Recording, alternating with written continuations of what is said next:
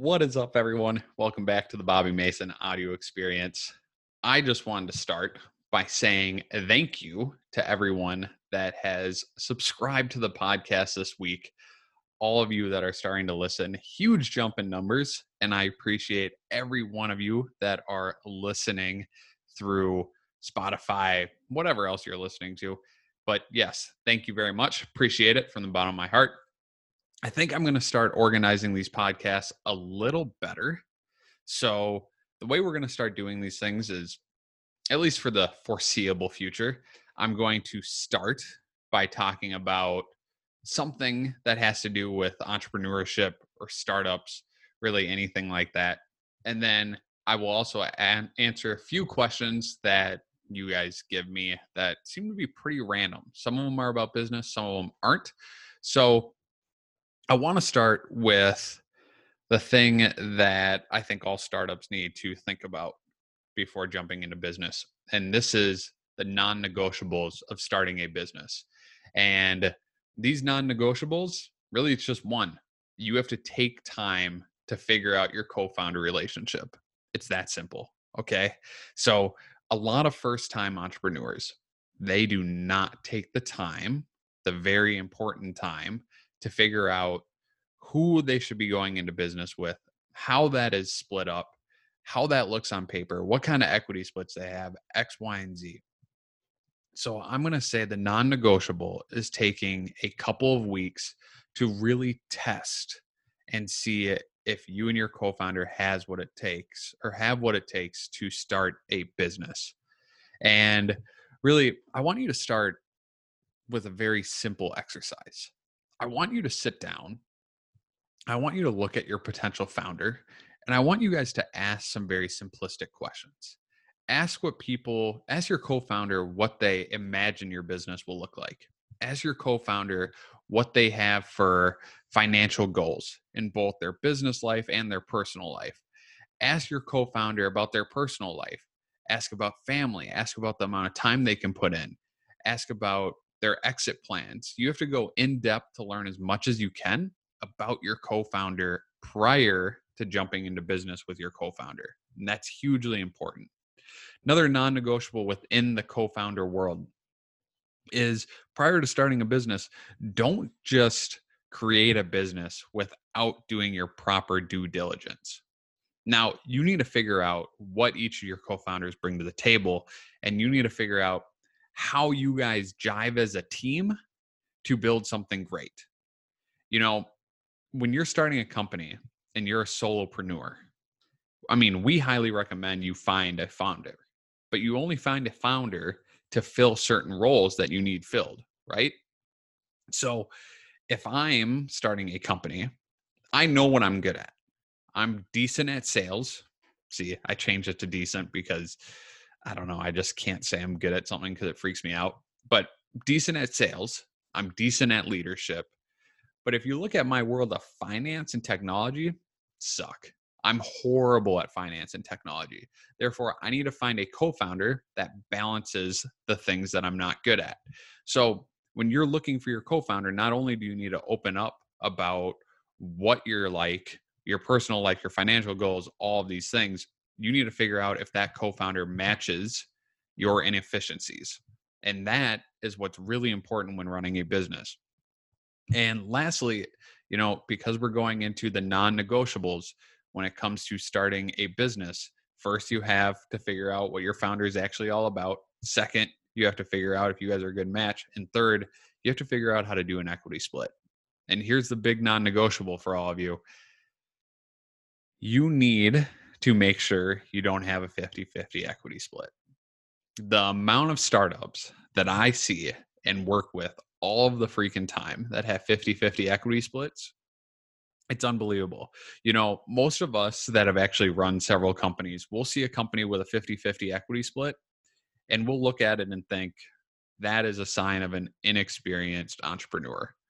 Because believe it or not, it's pretty much impossible to have the same level of experience or bring the same level of value to the table over and over again and deserve the same level of equity split. Now, an equity split works It really does. An equal equity split works if you're creating a nonprofit.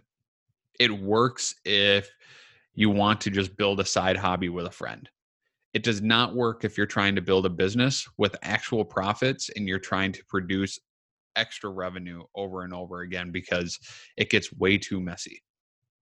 So, I would say with equity as well, that is a non negotiable that you create unequal equity splits. And with those unequal equity splits, you figure out exactly what percentage you and your co founder deserve. You figure out exactly exactly what that percent is and you figure out how to vest it over time. You don't just give your co-founder and yourself full percentage of the company. You take time, you vest it over a 4-year period where people slowly get their equity over those 4 years so they can't just leave the company after a year and you get screwed with a dead equity that you have to pay a fortune for to get rid of.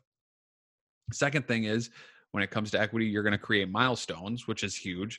You're going to want to sit there with your team and you're going to want to figure out what milestones you guys are going to hit to continue to receive your equity.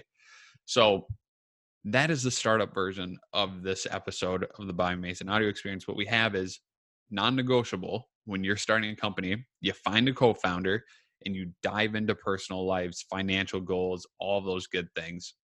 The second thing that's non negotiable when finding your co founder is figuring out if that co-founder is actually picking up your inefficiencies and making you guys better as a company. And the third thing when it comes to this whole co-founder dealio is you need to figure out unequal equity splits so you guys don't get screwed in the long run. So we did the startup and now I'm going to take a couple of moments to quickly answer the two questions I got since uh last episode and the first one is what takes up too much of your time? That's a great question. So I've been time journaling. And if you guys haven't listened to that podcast, go back to Friday and I talk about time journaling. I just started time journaling now that I'm working at home. And I went in depth into what I'm doing every day. And what I learned is social media takes up a lot of my time.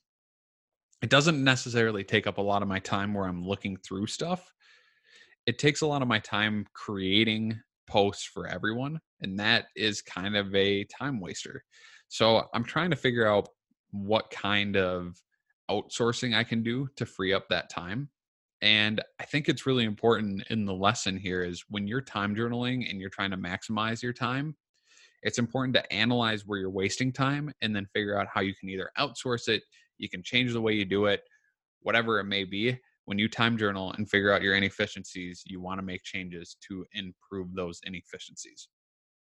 Last question. Let's see. What is the best way to start the day? Now, everyone talks about having some type of morning routine, and I am no different. I actually, I guess it depends. So, my routine pre coronavirus was legitimately get up, eat breakfast, take a shower, get in the car, drive 40 minutes to work. But during those 40 minutes, those were my 40 minutes to unwind and listen to educational podcasts. So it was my time to learn. That's how I would start every morning. Now, during the coronavirus, and now I believe this might be my new routine, I might actually not go to the office and I might take the time to sit at home, wake up every morning, eat breakfast, take a shower, do a quick 10 to 15 minute workout just to keep get the heart rate up, get the brain going, and then hop into 15 minutes of learning. Just reading a book, whatever it might be, picking one educational video, podcast, just taking a moment to learn before starting the day. So I highly recommend you start every day with some type of exercise and some type of learning because that will allow you to i don't know improve yourself before you start getting too busy and having to improve everybody else so with that that's the good stuff right there. That's how we're going to sum it up. Thank you for listening. Like i said i appreciate it so much all of the extra listens or views or whatever you want to call it over the last week. I saw that you guys really enjoyed our podcast with brady reesgraff yesterday. So we'll keep doing that every week. And I got another surprise for you tomorrow because tonight I'll be recording a podcast with another group of my best friends that I mean, we have gone into business together and we always like to learn from each other. And it's always a good time, always a freaking experience. So, with that, thank you so much. Like, subscribe, help us out on the podcast, and we will keep working to teach you whenever we can. All right. Love you all. Bye.